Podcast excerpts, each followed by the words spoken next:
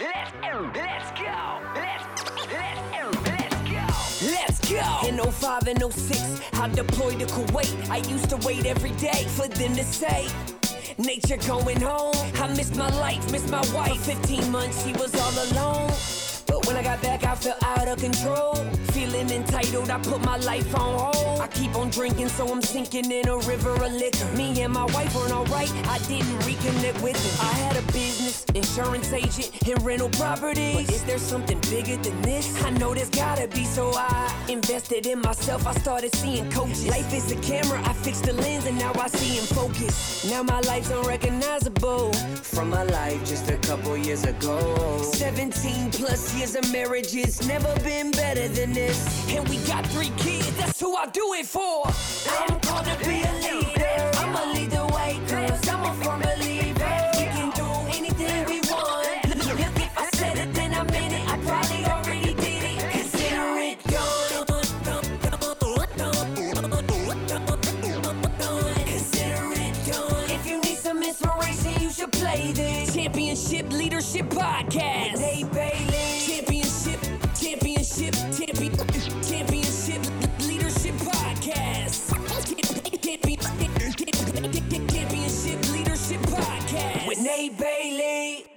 Hey, what's up, everybody? Welcome back to the Championship Leadership Podcast. And uh, I'm excited. We got Roger Sparks here from Eagle River, Alaska. Thank you so much for for joining us today. I appreciate it. Yeah, my pleasure. I'm excited to uh, talk with you.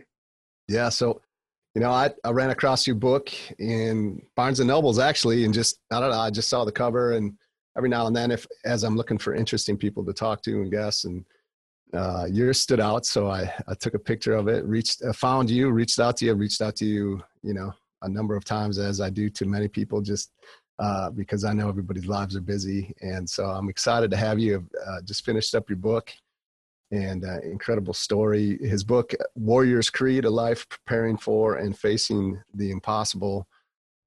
But before we get too far into any of that, I do like to ask this question first. The name of the podcast is Championship Leadership. What comes to mind for you, or what, what does that mean to you when you hear championship leadership?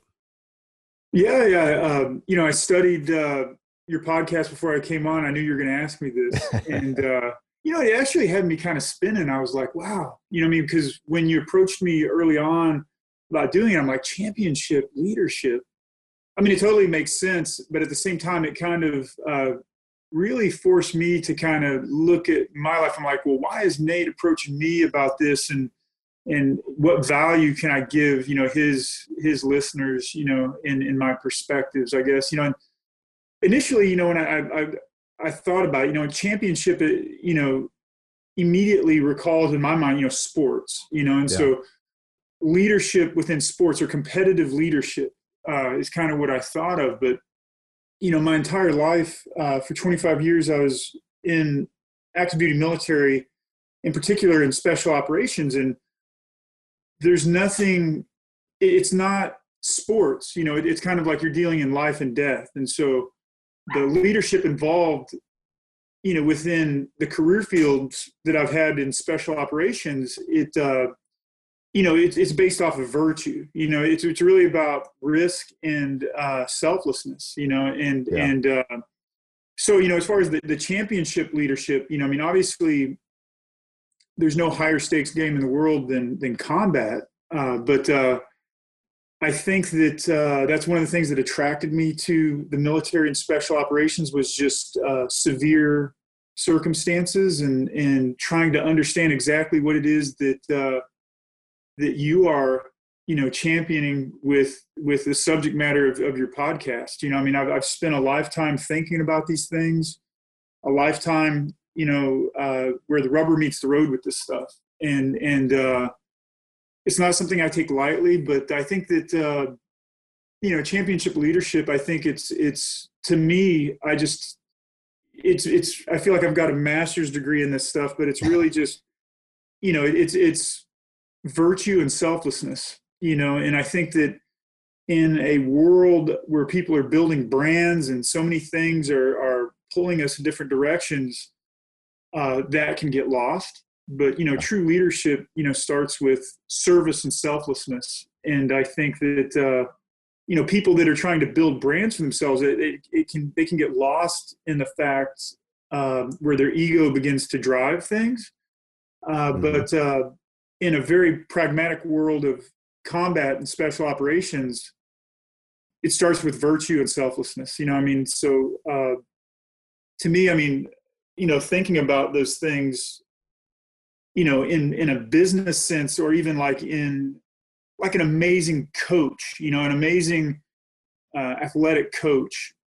You know, there's I'm sure there's selfless, all those things. It, it's all those things are going to carry over again, just in the military uh, context. It's just much more extreme, you know. But uh, yeah. yeah, I think just you know selflessness, any of those Greek virtues you could throw in there. But uh, I've always kind of viewed myself, I guess, to get into this I, I absolutely love Eastern mythology, and uh, I love uh, different terms like uh, you know to bodhisattva, someone you know basically to stop my growth and an ability to help others grow from my experiences. You know, and so most of my military career, I've, I've consciously chosen to place myself in a situation where I'm somewhat of a bodhisattva for those that I'm leading or in direct contact with and uh, it's it's served me well. I mean, and again, you know, talking about you know military special operations, uh, you know, guys can smell bullshit a mile away.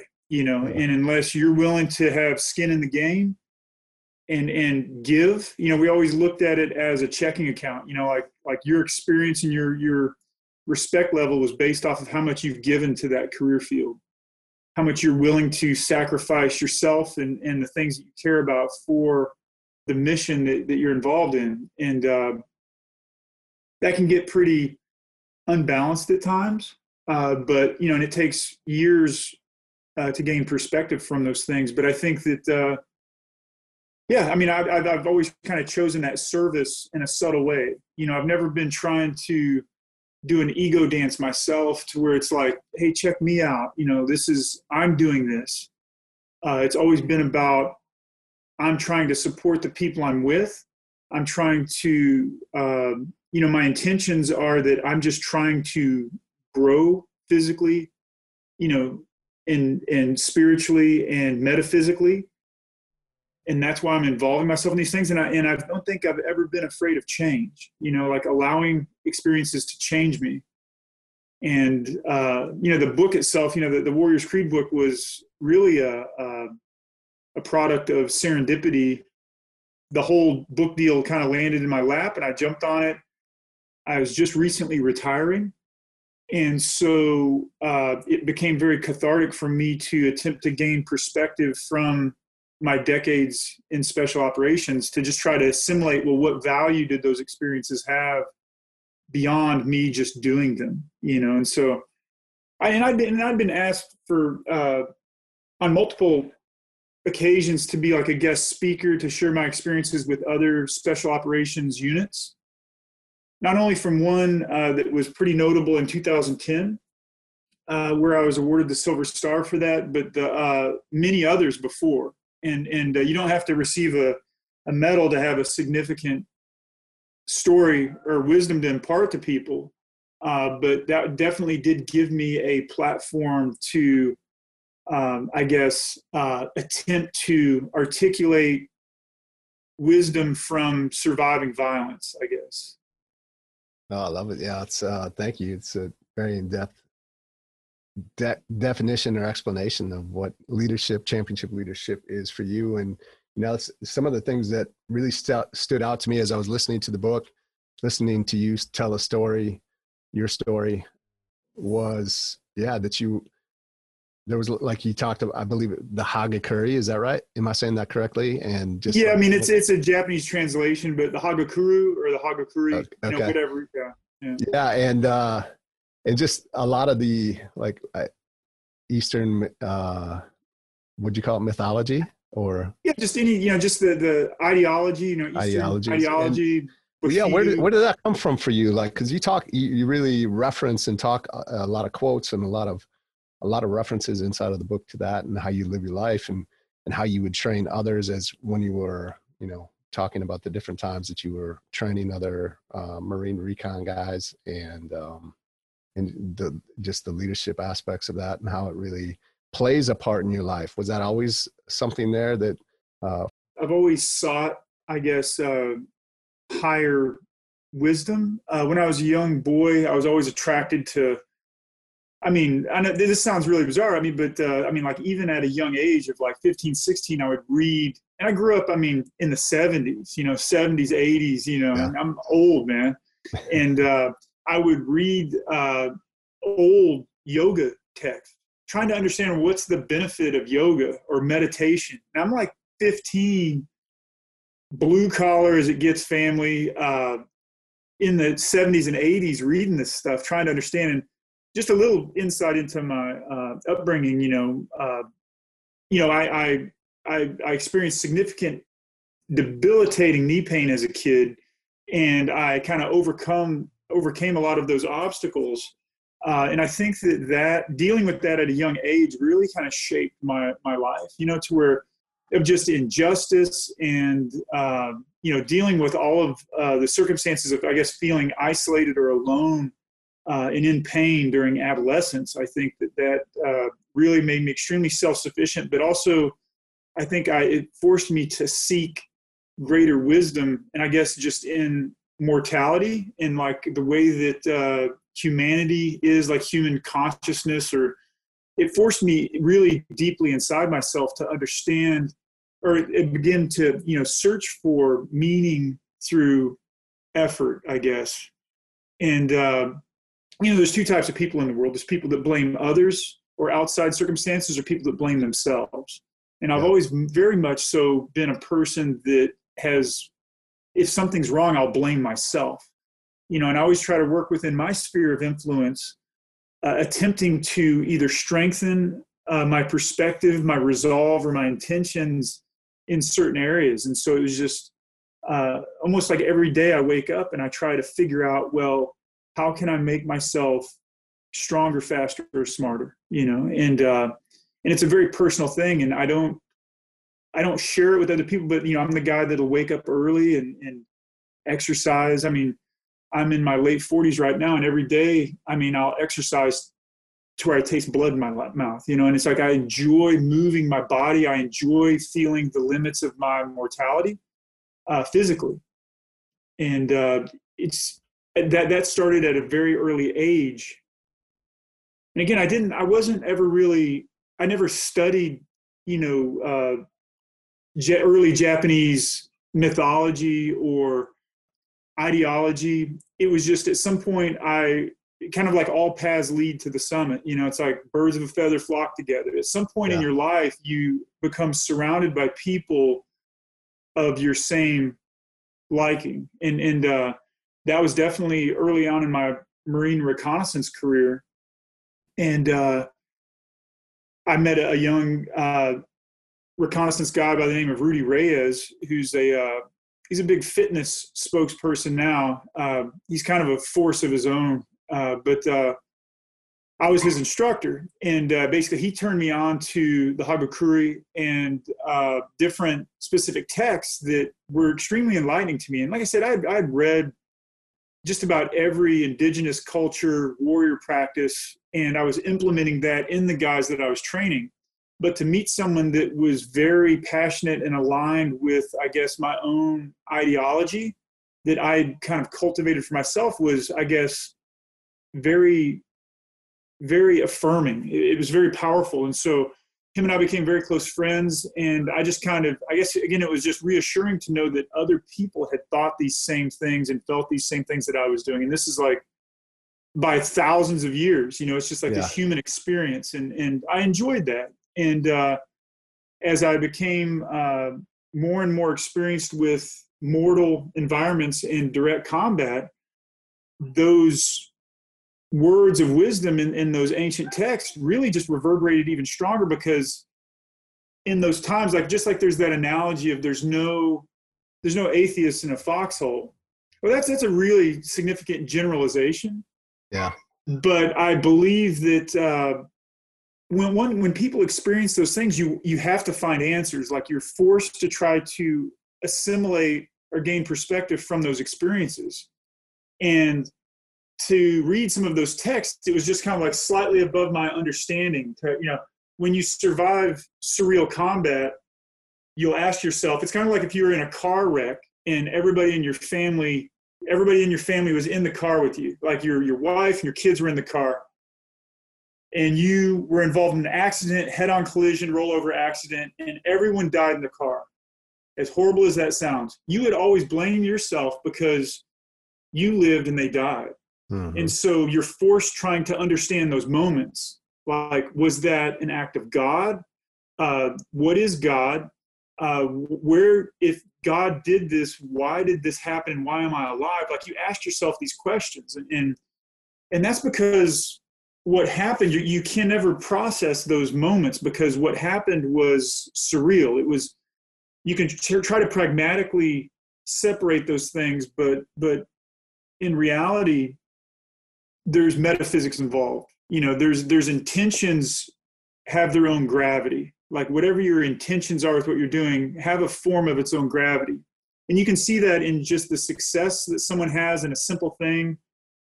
For instance, like if someone wants to draw a picture and they want to draw a really good picture, but they're trying to draw that picture to get people to stroke them and say, Oh, you're such a great artist. Well, that intention has no virtue in it. And so you're probably going to fall flat on your face. But if you're drawing to attempt to articulate something deep inside you that really has to come out, because that intention has virtue, it's going to have grip. It's going to have power, and there's going to be a gravity to that. And and apply that same you know thought process to combat or violence and it's very similar. Like like when you try to explain like how certain people survive or how people die. And i guess to come way back to where when you first asked me the question that the eastern mystics understood that. You know early bushido in samurai culture understood those intentions are the purest thing in battle. Like i think there's a quote and i'll butcher these you know because i'm just you know yeah. throwing them off of my memory but uh, there's a specific quote that I guess you know kind of symbolizes this, but uh, and it's something as simple as if you wish to not be killed in battle, it w- will not be so. If you wish to be slain by the greatest of enemy, it might be. And so it's like it's saying about you know your intentions. Like if you're just trying to survive combat, well, you're the guy that's probably going to get everybody killed, and you're yeah. probably going to be the guy that gets killed. You know, so. But when you are doing your best and you're doing it selflessly, that has a gravity to it. And i've always been very i guess intrigued with that. You know just the, the subtle the subtle things in life have dramatic power. And i've always just been extremely attracted to that. And at times you know like i feel like i'm kind of alone in these these thoughts. And again like the more surreal our experiences in life the more isolating they are you know and and i think that's the problem with a lot of people that survive significant trauma is that trauma has a way of isolating you. Yeah. And I think that the way through that is to try to find creative process to close that gap, you know, to attempt to close the gap from our traumas and share our experiences. And it doesn't have to be like these graphic portrayals of what we went through, but more, it could be even analogies of, of what we experienced as a way to express them, you know, and I think that's, I think the lesson of my story and and and uh, my resolve and intentions. You know, I mean, it, it's just I'm I'm attempting to express the experiences of my life so I can sail home to myself in some way. You know. Yeah. Uh, but uh, yeah, yeah. So I don't want to go too far off tangents, but all these questions really lead down a really crazy path. No, I love it. I love it. So thank you. Yeah, no, I appreciate it. What's uh, you know, as I think I had this thought as we're as we're sitting here just around around leadership and because you have very you went through marine reconnaissance you went to and, and i apologize i don't remember the exact uh, terminology the, the french legionnaire is that right or, yeah so uh, french commando training in french polynesia. Commando training. So you, you go through that um, as a marine. Um, and then of course you, and then you go on um, for about half of your career as a PJ in the Air Force. And and maybe can you talk a little bit because I know in the book you you talked about in the Air Force as a uh, as you're going through the training for PJ, you kind of make it through the indoc, and then it seems like they continue to be pretty hard and almost to the point where like in a way not being great leaders you know and it, and it really the comment of how it really kind of tainted you and yeah yeah. look to leadership later on but but maybe to just and then the the uh, french commando training how different that was and and uh, going through that and some of the, sto- the, the first story where they're raising the flag and he raises it upside down and the guy knocks him out and uh, some of the things that you went through there uh, you got to be probably one of the only man out there that's gone through all three of those in your military career, I would imagine. Uh, and so some unique experiences again there for you. Maybe you could talk a little bit about the different experiences that you had. Yeah. So, yeah, that's that's an interesting perspective I've never really thought of.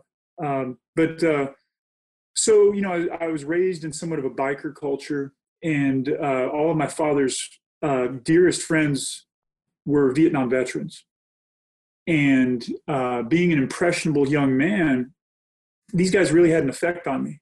And again, there was just something metaphysical about the courage they exhibited in their character. Like they might have been operating outside of the law with the things that they were doing, but there was something extremely powerful. Like there was something, there were stronger character, you know, character traits in them than say like my teachers or uh, public officials that I'd met as a young man, or even doctors, or these things that like society would say are upstanding, you know, goals to attain. These, you know, nasty, you know, uh, criminal bikers. They had more character in them than what I saw there. So, you know, everything was never really black and white to me. It was like everything was in the gray area. Yeah. Uh, but I definitely grew up romanticizing through these colorful stories that they would tell me through their experiences about reconnaissance Marines. And uh, so I joined the Marine Corps as a way out. And I wanted to get out of the small town I was in. And so as a young man, I just, once I, as I recovered from this extremely debilitating knee injury, I would uh, train myself all the time. And again, this is like 15 years old, uh, meditating, yoga, weightlifting, running with water in my mouth, just like the ancient young, uh, you know, Apache and Navajo, you know, uh, yeah. would-be warriors would do.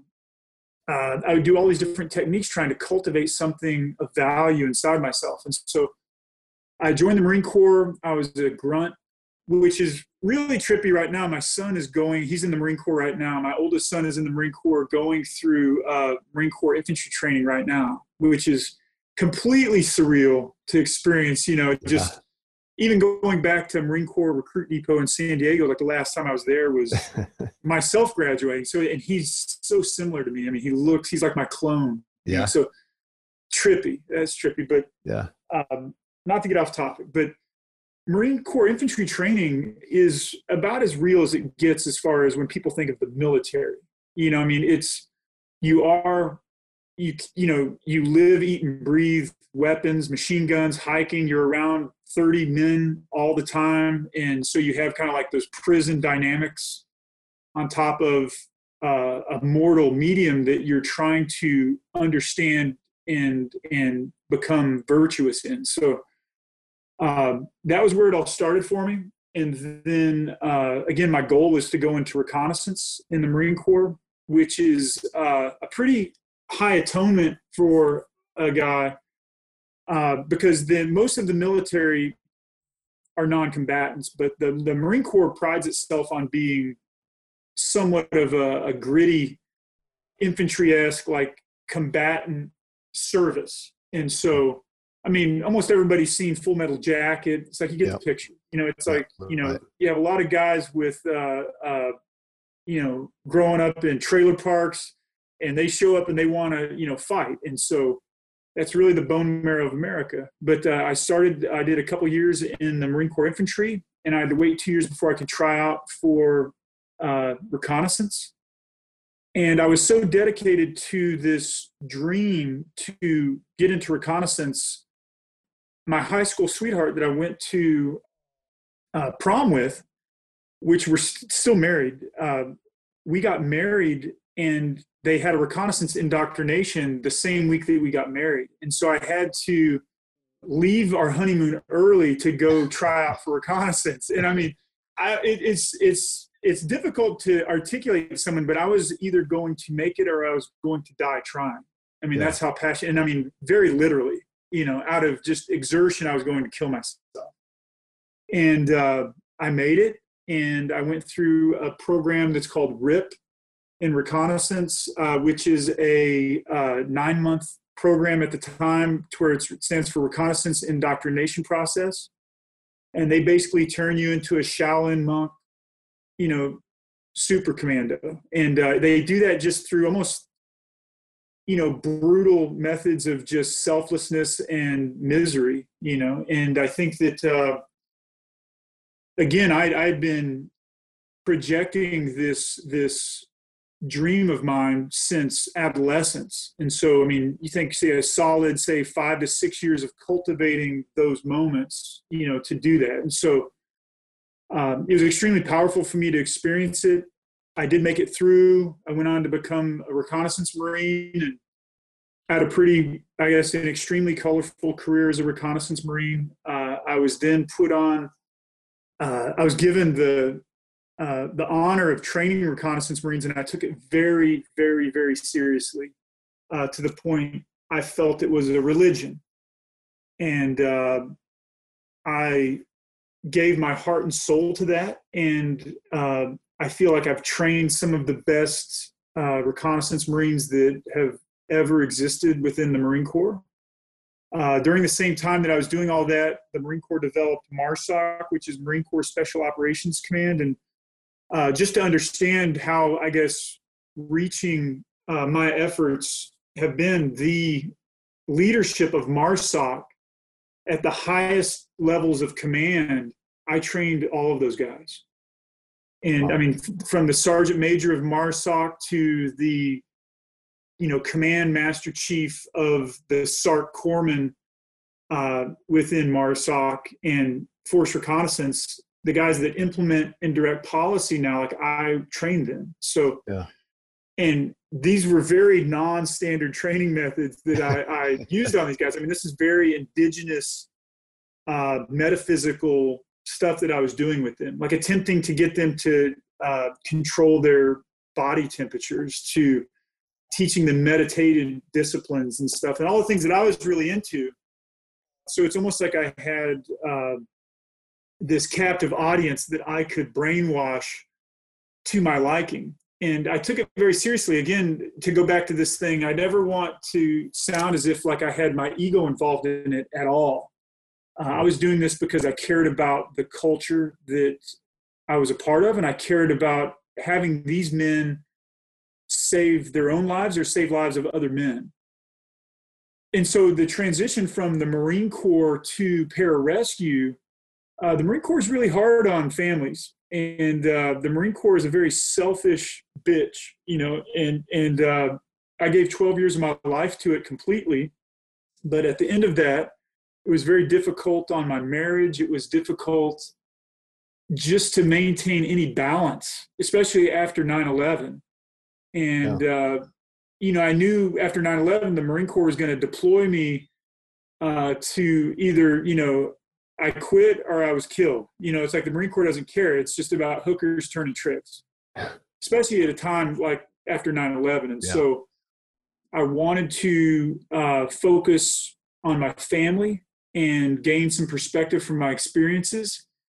And uh, went back to Texas, uh, tried to get my feet under me, reconnected with my family, and decided the best thing to do is to enter special operations once again because again, I've already done half of a military career in this stuff, and so to throw that away is difficult, you know. Yeah, right. And I mean, it's also very difficult. Like when you leave special operations, it's difficult because you realize much of the world is this strip mall, soulless hell, you know. And so, mm-hmm. yeah. and and to be surrounded by metaphysical human beings that are willing to give their lives with you or for you uh, at a moment's notice is, is, that's intoxicating, especially to a young man in his physical prime. And so I knew that I had to kind of re-enter that in some capacity, and so I joined uh, pararescue. And I've I've always been interested in medicine. Again, as a young man, when I when I had those debilitating knee injuries, uh, I was got I would sit there and read Gray's Anatomy. You know, I mean, I was so into that. So I mean, to get into pararescue and to attempt to do things completely virtuous, like you're doing all of these specific special operations skills to save or protect life, save, salvage, or protect life. And so it just seemed like the perfect, perfect storm, you know. Um, I did have to go back through training. So, you know, I left the Marine Corps. I was, you know, highly respected in that career field. And, and, that's not an easy career field to gain respect. You know, that's it's right. you have basically a lot of A-lister pipe hitters there, you know, and so so it was almost as if I was walking away from everything. Like I gave everything up to then be a student of another discipline. Um, now, the, the, the, French Foreign Legion, the, the, commando training I did with the French that you asked about, that was as that was even while I was a grunt. That was as an infantryman. Okay. Yeah, that so that training was very early on in my military career, and that shit was brutal, man. I mean, yeah, that was really brutal. I mean, stories you were telling were like yeah yeah and i i had not experienced combat at that time even though as a young man i experienced a high level of violence in in just the environment that i grew up in but it was really eye-opening because the military is especially in these times you know is extremely politically correct you know yeah and i think the further you get into or the closer you get to combat the less political correctness you experience uh, but i think that the french uh, legionary, like the commando training that I experienced, was shocking because there was no political correctness and there was no safeties. You know, there was no there was no wiping your chin. There was no they had no care about us. You know, and, and they were they were kind of brutal in a way of just someone trying to mentor you in like at like San Quentin in the 70s. You know, like it's it's going to be a brutal tutelage that you go through, and and I think that it was opening eye opening to me uh, as we were preparing to do the French commando training. I had a, a, a, Staff Sergeant Alvarado, and he was a Force Reconnaissance Marine that took us all in to train us uh, before we went and experienced these things in French Polynesia. And he was brutal, man. It was it really mimicked what I went through in that recon indoctrination period.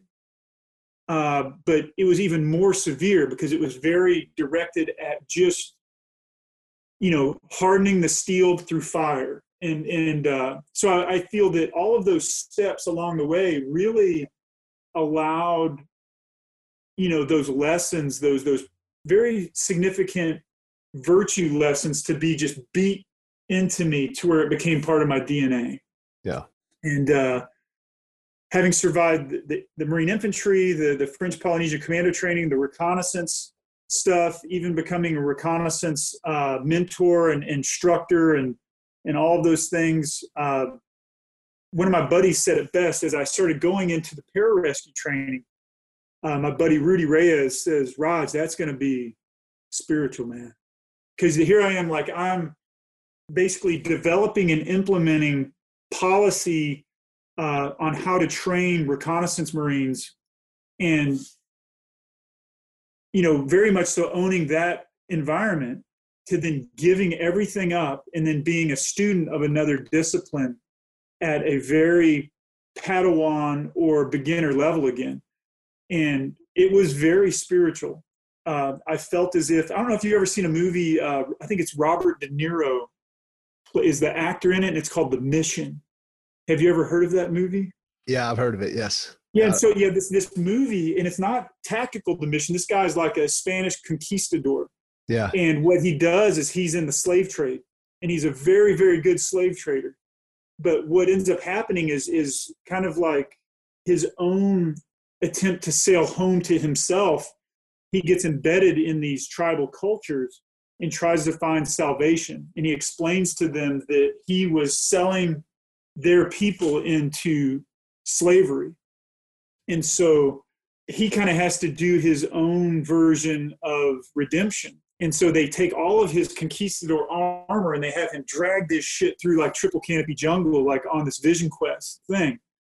And uh, I was Robert De Niro in, you know, that circumstance, you know, attempting to go through pararescue training. Because here I was like, even the instructors that were in charge of us didn't have the experience that I had in reconnaissance. And so yeah. it was very humbling to just allow them to belittle me and, and uh, demean me. And I mean, this is intense stuff. You know, pararescue selection training at the time was called INDOC. And these things are always going through adaptation. In fact, some of my best friends are now in charge of all that stuff. Like I said, I mean, yeah. the commandant uh, of that selection course is one of my dear friends that went through with me now and so it's just it's yeah. really bizarre you know to to understand you know my position in all this but they they can get away with a lot. You know air force special operations is very different than i guess say seal training or reconnaissance training or ranger training. They're all very similar. You know they all use somewhat of the same modalities to attempt to select character you know to and really it boils down to resolve and intent. Like mm-hmm. you're trying to select someone who is resolved beyond their mortality to do a specific job and then you're trying to find someone with pure intentions like if you want someone that's just going to be this ego dance you know like oh i'm a seal or i'm a pj or i'm this yeah you don't want that you know right. you want someone who's doing it selflessly that their intentions are very subconscious uh, and very pure, you know, and there, and so those, all of those courses, whatever selection within special operations you go through, that's what they're attempting to do. They're just testing your resolve and your intent. And so, but I was really surprised at how pararescue got away with quite a bit. You know, I mean, yeah. they're all paramedics. So yeah. like you're in, if you're in the pool, uh, the pool is, is used almost in all special operations selection courses because you it's very easy to induce panic in people mm-hmm. in a pool, especially if you're you have them tied up or you're holding them underwater or something like that. It, you can cause people to panic, and so what they're attempting to do is to see if okay, if I drown you in the pool and I pull you out and resuscitate you and I throw you back in the pool, do you quit or not? So immediately you are testing someone's resolve. Like, how resolved are you to do this? You know, are you are you going to feign at the point that you experience your own mortality? And that's what you're just attempting to do. And again, I felt like I had like a master's degree in all this stuff. Uh, but I was surprised by the fact that the PJs could really get away with a lot, you know? Yeah. And again, I think that Air Force Special Operations is a little bit different than the others just because the rest of the Air Force, they don't know a damn thing about ground combat. So yeah. they just kind of like the tigers are in the cage just keep throwing meat in you know just let these guys do what they need to do to train and select their guys and so they really kind of give we're going to look the other way approach. Whereas like other services they want to get involved you know somewhat you know politically with rank structure of what's going on and how it's happening. I think the air force is a little more like well you guys know what you're doing just do it. And and uh the on the user end of that where the rubber meets the road is pretty brutal for the students that are going through it. You know the attrition rate i don't want to bore people with the attrition rate numbers but uh, it is a 90% you know failure rate of that course. You know you have 100 people start that and there's 10 people generally standing at the end of it. And every one of those 100 men standing there say they won't quit and have been training for a significant amount of time to be there. And so it's it's a pressure cooker of virtue. It's a pressure cooker of athletic ability it's a pressure cooker of metaphysics. And again i've always been attracted to that.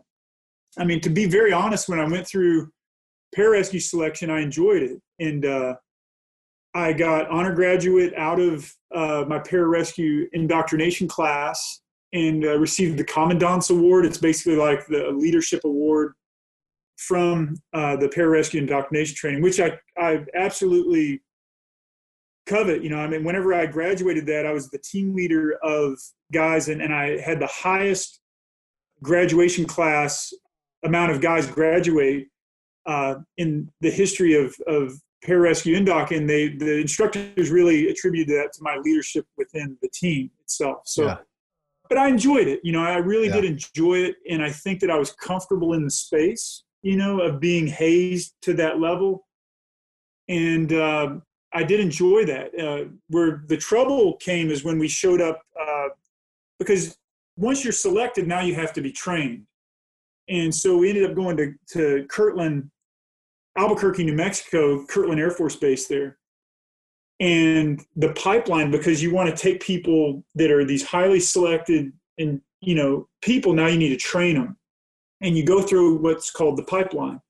And that you go through every, the most intense courses in the DoD from combat diver course, Halo, uh, operation, you know, jump school, you know, normal jump school, SERE school, which is uh, kind of like POW training, uh, to uh, land navigation, mountaineering, mountain rescue stuff. Uh, and then at the end of that, you put it all together and do these very intense culminative exercises where you use all of those things and you work with other special operations entities to understand where you work. And so this that's like a four year process. Yeah. And the, uh, my difficulty in where it became spiritual for me was in that process because now, okay, you've already trained and selected me. You gave me, you know, the commandant's award and honor graduate out of those selection courses. And then you put me in this this space where you're just going to treat me and these other guys like shit and you're not going to teach us anything. And so it really became us versus them with these instructors. They couldn't really offer us too much metaphysically uh, spiritually uh, there was no guidance. There was no mentorship that was really going on there. And so i felt that uh, again i just kind of fell into that mentorship role with my team and we survived it. And again, what's interesting is all the guys that graduated pararescue school from that time, they're at the most elite levels within pararescue now doing it. You know, yeah. I mean, I mean, obviously I retired before my, my friends and my peers there because I'd have 12 years of active. Yeah, I was gonna say you're older than most of them. Or them, you know, and so uh, it's really interesting to see them go through these now managerial roles where yeah uh, I just had these surreal experiences and, and attempted to listen to my gut through them and uh, to where the point uh, I became, I retired, like I said, two to three years ago. I've become a full time artist and I wrote a book. The again through just synchronistic events and serendipity being what it is, uh, we're de- we are working hard right now developing the the book into a screenplay uh, oh, wow. And this is all functioning at very high levels within the Hollywood elite right now, and so I'm yeah. excited about that. And, and uh, but again, it's just expression. Like I, I'm really not trying to be in that space at all. Yeah. I'm just attempting to articulate my experiences, and yeah. it's like the universe is is listening. You know. Yeah. What uh, you said something about you know just really kind of thriving in the pressure cooker of uh, virtue, right? Or those types of uh, experiences. What um, what do you do? What do you do now? Because I don't I don't think that that ever goes away, right? Like, yeah, that's that's that's a heavy question. I uh, in that pressure cooker of virtue, I've attempted to. I guess I should back up a little bit before I get into this. So, as a pararescueman, I had a, a very distinguished career one of the Valhallas to show up to uh, within pararescue is the Alaska team. Yeah. There's basically like four or five pararescue teams all over the country. And the Alaska team is by far the most, uh, you know, uh, active team in the world. You know, whereas these really daunting rescues that take place with, uh, say, there's a California team in San Francisco at Moffett Field there. They'll fly out from there and do rescues out in the middle of the Pacific Ocean, like thousands of miles in the middle of the Pacific. They'll take off from San Francisco, fly out open ocean, and parachute into, you know, uh, anyone in distress in the middle of the ocean that no one else can get to. That happens, I think, on average, maybe say just roughly once a year. They also deploy to combat, uh, you know, once or twice a year as well. Uh, but just the civil mission that they do alone, uh, Alaska does that volume weekly. And so same amount of guys, but every week you're you're jumping into plane crashes just because of ge- the geography and the, the the geographic isolation of Alaska, the terrain, the weather, and just the vastness. Um, we would jump into plane crashes or fly helicopters into bear maulings once a week, and so those and those distances are massive. It's like saying I'm going to get in a plane in Fort Worth or Dallas, Texas and I'm going to jump into a bear mauling in Montana. Yeah. And I'm going to do that once a week. And so it was a very surreal world to live in. Uh, but uh, I did that for the past 15 years. Uh, like I said, not, we also, you know, you, you do those civil missions like that, but we also deploy to combat. And when right. we deploy to combat, we support active combat that's taking place and we'll fly right into the middle of it and attempt to salvage protect life and so we're not like dust off or medevac like we literally it is our like tactics and techniques and procedures we fly right into the active firefight to get guys out because you know if, if you're shot in the chest or you know you got your leg blown off by an rpg you're you're only going to live about an hour under the best emergency medical care what has to be done is you have to get to a surgical team. And so we would fly right into the middle of it and just, you know, get right into the, the, the fist fight and attempt to get guys in those helicopters and get them out of there. And in 2010, I experienced significant surreal combat with my team. I was in charge of a team of pararescuemen at the time, and we had been deployed for, we were going to be deployed for six months. And it was like right at the fifth month that uh, significant combat happened to where we were overrun. Uh, it was it was an absolutely overwhelming situation. Uh, we were overrun, myself and another uh, combat rescue officer, which are the pararescue uh, officers, basically. And uh, we got hoisted in, and it was a really difficult situation where helicopters got shot up ran out of fuel, out of ammo, and they had to leave. We were overrun. We called in airstrikes on ourselves to martyr ourselves. It was hand to hand fighting, like I said, just overrun. And uh, four guys died in my arms over that specific event, but we were able to save five of them.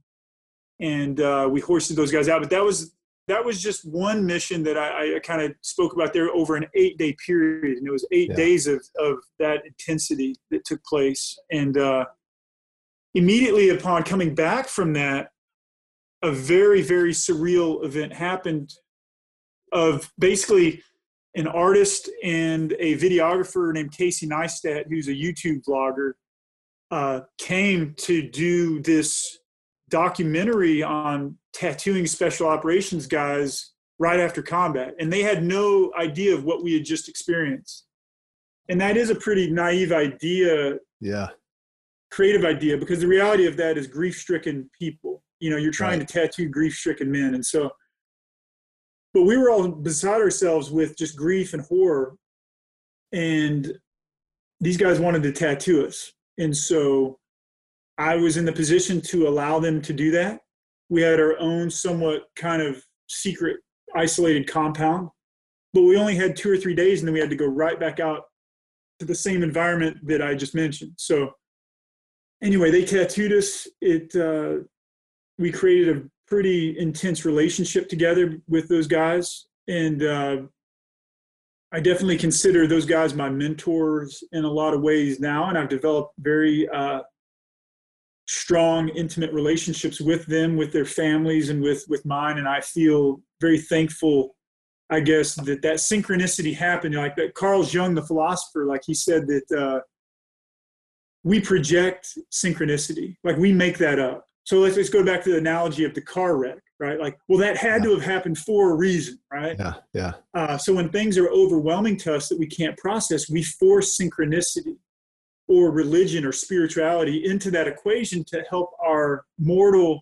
minds understand or I guess accept things that happen.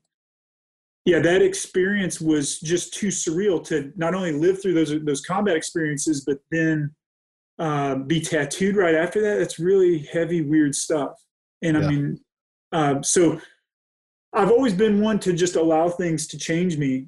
And uh, I was immediately attracted to the juju and the power of tattoo. And I've always been artistic, you know, throughout my life, drawing and painting, doing poetry, or just reading again these esoteric indigenous culture wisdoms, you know. And so you talk, your mother was artistic as well, right? Yeah, yeah, she was uh, as hippie as she's. You know, she's still alive. She's doing good in Dallas, Texas, uh, and but she was just like this super hippie mom, you know, and yeah. like she would go and paint in the backyard, like oil painting and stuff, kind of like topless or nude or whatever, you know. She's just a real cool mom. Yeah. And so I remember watching her paint as a kid and just it was just magic, you know, to see that Bob Ross shit happen. You know, like you know, you so it's like just to watch those things happen and be just so enticed or enthralled by the process of it, you know, and as a young kid, I remember I would just draw like Black Sabbath album covers or Dungeons and Dragons, like fantasy art, like Boris Vallejo, or you know, just all these cats, you know, all these really great, you know, great artists. I would I would try to replicate their stuff with ballpoint pens and things like that, and it was just really, you know, a really great outlet. And I think that I really owe that to my mother, you know, you know, trying to process the trauma of the things that I've experienced as a pararescueman or as a reconnaissance marine or even a young man, trying to articulate those things through art, I think, is a beautiful way of expression, and it's it's truly like a way forward through, I guess, trying to process our lives. And I think that, you know, doing that now to add another layer to do that in someone else's skin that's heavy because now it's just it's so metaphysical that you're dealing with a canvas that has an opinion you're yeah. dealing with this living entity that wants me to be this muse of expression for them i just i mean i dove in man i dove in head yeah. first and uh, tattooing is not a medium that should be taken lightly even though it is you know i mean it's all whether it's just you know punk kids sticking poking each other you know, in the basement of some crappy house. right. You know, I mean, it, it, you know, there's there is juju, there's metaphysics involved in tattooing, and I, again, just like I was attracted to those Vietnam veterans heralding these stories of combat, I'm attracted to the juju. You know, and yeah. I think one of the takeaways is there is no magic without risk, whether that's combat, life, art, whatever it is. If there if there is not risk in the process of what you're doing, whether it's a relationship, whether it's a profession, any endeavor, if it does not involve risk, there's no magic. And I think that uh, that is definitely the thread through that I've learned in my life to, I guess, embrace discomfort or embrace risk.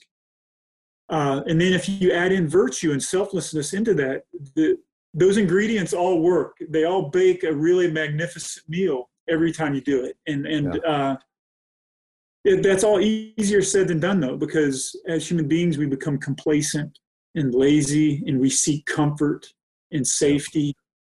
I think that though, if if you just embrace the discomfort, embrace the the you know the fear, embrace the the risk, uh, in whatever capacity that might be. I mean, whether it's uh, emotional vulnerability with a relationship that you have, or if it's, uh, you know, however you feel that that that resides in you, if you just step towards it a little bit, it's empowering, and and that's that's living.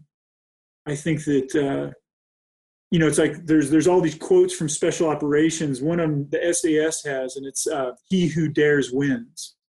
It's like you don't get anything without risk. And I think yeah. that uh, if you want to save someone's life, if you want to have a more fulfilling life for yourself, it involves risk, and you have to embrace that.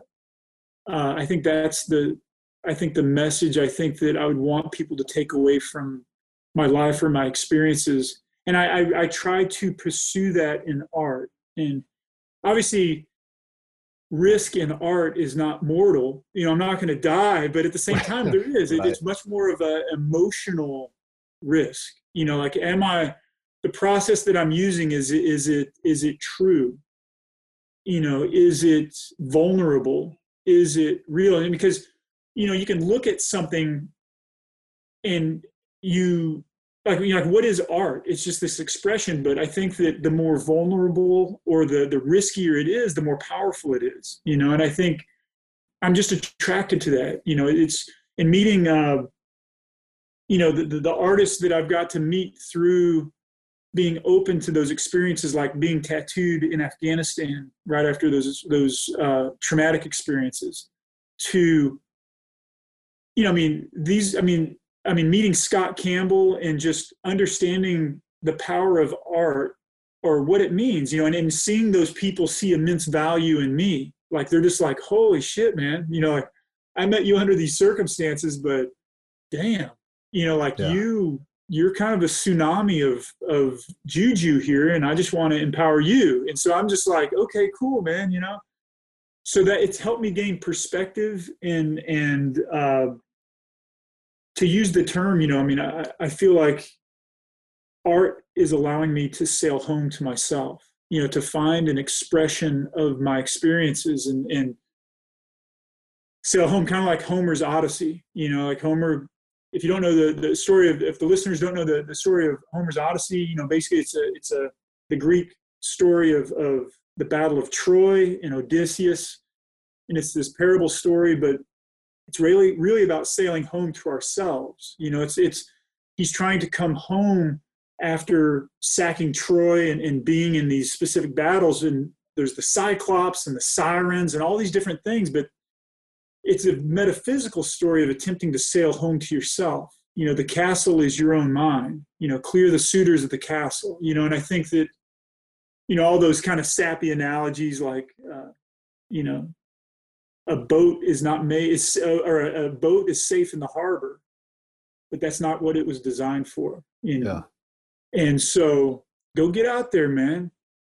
And you have to attempt to risk everything to save yourself you know and and uh, there's great books that I've, I've really leaned on along the way one is the alchemist i really would would push yeah. your listeners to read The Alchemist because it's just such a powerful, simple parable yeah. about life and how to live. You know, it's like the gift is not in the treasure, but in the journey to the treasure, you know, and so, yeah, I mean, I'm just this busted up special operations vet living way out here in Eagle River, Alaska. You know, I've got a great family. I'm still married to my high school sweetheart. My older son uh, is a young protege of myself in the Marine Corps, and, and my youngest son uh, is uh, he has he's got cerebral palsy, and and uh, he's my best friend. Man, we do everything together, you know, and, and uh,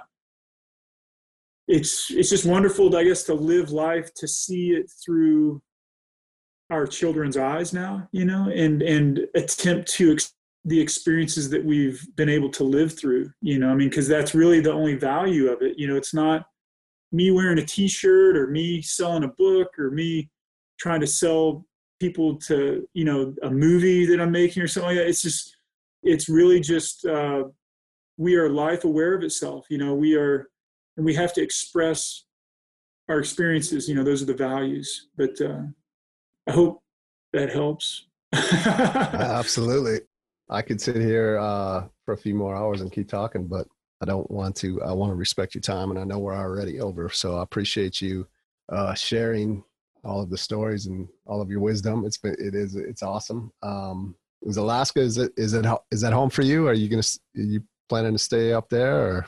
Alaska is a love hate relationship. You know, yeah. I mean, it, uh, the summers are just so beautiful. Yeah. It's just so ridiculous. But you have to earn them. You know, you got to earn. yeah, right. yeah. And it's even much more beautiful because the winter's so cold and so long. I mean, he even we're here we're like we're mid-April, mid coronavirus, you know, pandemic, and uh, you know, I mean, Alaska is really geographically separated from that, but we've been locked down for like 35 days. Yeah. I'm taking this time to really enjoy the time with my wife and my uh, my youngest son. You know, yeah. we're just doing everything together. But the weather here in Alaska, we call it breakup. And yeah. so during breakup, you have, we've been, you know, for like six months, it's been deep freeze. And so you get temperatures that come come above uh, freezing. So it's almost like a, an ice box trying to thaw out. Like when you had that old ice box in the 70s, yep. it's just like over frosted and you just got to drag it out in the garage and open it up. That's what Alaska's like right now. It's just this manky 30 degree just ice box trying to defrost. And, yeah. uh, but, uh, yeah, it's, it's, it's going to be a beautiful summer. Uh, yeah. I, I like the, the, isolation of Alaska, but I mean, we're in a progressive world. I mean, everything's a plane flight away, you know, but, right. uh, man, I mean, what crazy times we live in with this, with this pandemic. And it it's just a great time for reinvention for everybody to kind of yeah. reprioritize their lives and refocus on the things they want out of their time. But, uh, yeah, I mean, it was a real pleasure to talk to you, Nate. Yeah. Thank uh, you. I'm excited to, to meet you and tattoo you when you come up here to Alaska. I can't wait. Absolutely. Yeah and uh yes i'll be in touch for sure with that and to, to line that up and um but yeah thank you thank you so much for coming on and and and uh, being here appreciate it yeah thanks nate have a good day yeah you too Let's go! In 05 and 06, I deployed to Kuwait. I used to wait every day for them to say, Nature going home. I missed my life, missed my wife. 15 months, she was all alone. But when I got back, I felt out of control. Feeling entitled, I put my life on hold. I keep on drinking, so I'm sinking in a river of liquor. Me and my wife weren't alright, I didn't reconnect with her. I had a business, insurance agent, and rental properties. But is there something bigger than this? I know there's gotta be, so I invested in myself. I started seeing coaches. Life is a camera, I fixed the lens, and now I see in focus. Now my life's unrecognizable from my life just a couple years ago. 17 plus years of marriage, it's never been better than this. And we got three kids, that's who I do it for. I'm called to be a leader. I'ma lead the way, cause I'm a firm believer. We can do anything we want. If I said it, then I meant it. I probably already did it. Consider it.